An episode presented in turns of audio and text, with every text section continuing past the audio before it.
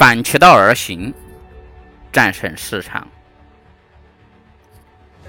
反向操作并不是单纯机械式的逆势而为，为反对而反对，比盲目跟风的风险更大。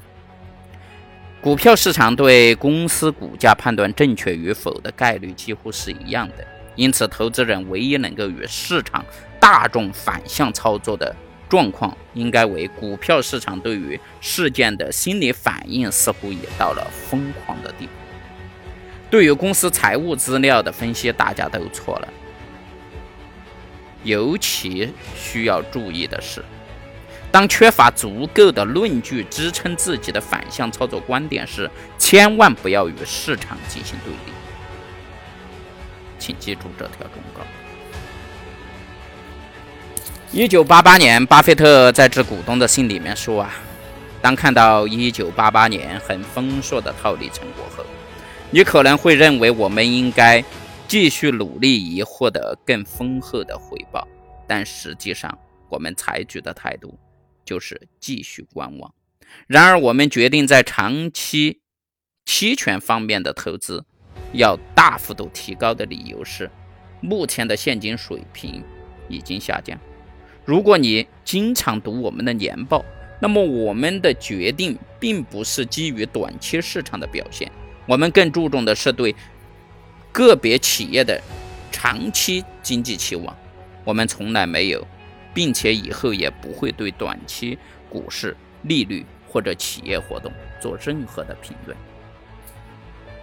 巴菲特认为，反其道而行，即反向投资策略，是我们回避市场风险、保证投资获利的关键。所谓反向投资策略，就是当大多数人。不投资时，投资；当大多数人都急于投资时，卖出。反向策略的观点非常的简单，只要能做到人弃我取，人舍我予就行了。但是实践反向策略必须克服人性的弱点，要能做到不从众，能够独立判断，耐得住寂寞，才能制胜。大部分投资人都是在。周遭亲友啊一致认同的情况下才开始投资，而炒股高手正好相反，在知道大部分亲友都担心恐惧的时候才开始考虑投资。反向策略者相信，当大众对未来的看法趋于一致的时候，大部分时候都是错的。同时，反转的力量会很大。反向投资策略为何如此的有效呢？理由很简单。如果市场中大多数人都认为价格会继续上涨，此时进场投资的人及其资金早已经因为一致看好而大量的买进，所以说股价通常会大量买超而产生超涨的迹象。又由于该进场的人与资金都已经在市场内了，于是市场外能够推动价格上涨的资金几乎很少了。且市场中的每一个人皆准备伺机卖出，导致整个证券市场的潜在需求大于潜在的这个供给大于需求，因此只要有任何不利的因素出现的话，价格就会急速下跌。反之，如果市场中大多数人都认为价格会继续大跌，此时该卖的人早已经因为一致看坏而大量的卖出，所以价格通常因大量。超卖而产生超跌的迹象，由于由于这种该卖的人都已经不在市场内了，于是市场内想卖出的浮动筹码已经少之又少，所以卖盘的压力很小。且市场外的每一个人都准备逢低买进，导致整个证券市场潜在的需求就大于供给，因此只要有任何有利的这个因素出现。价格就会急速上涨，所以大家一定要清楚这个理论啊。那么我们该何时衡量大多数人的这个判断思维呢？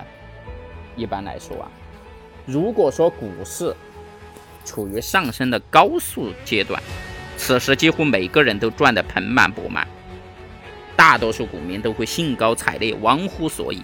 此时的媒体呀、股评人呢就非常的激动。大肆的渲染多头市场的发展趋势，为股民描绘一个又一个创新高的点位。场外的资金也经不起诱惑而积极的加入这种炒股大军，大有这种全民炒股的态势。这时就可以判断大多数人的思维处于什么样的一个态势。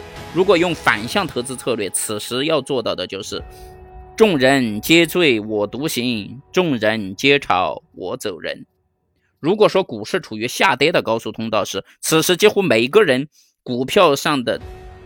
这个账户资金瞬间就会烟消云散，严重套牢，大多数股民都垂头丧气，万念俱灰。此时的媒体股评人更加的悲观，大肆宣扬空头市场可怕的发展趋势，为股民描绘了一个又一个创新低的点位。那么，证券营业部的门口的自行车也明显的减少，入场的资金和盈利资金呢纷纷撤离，大有全民空仓的态势。这个时候。就可以判断大多数人的思维处于什么一个态势。如果运用反向策略投资，此时要做到的就是众人皆醉我独醒，众人皆空我做多。所以这就是反向投资的这种牛逼之处啊！例如，一九九六年十月到十二月初，一九九七年二月到五月。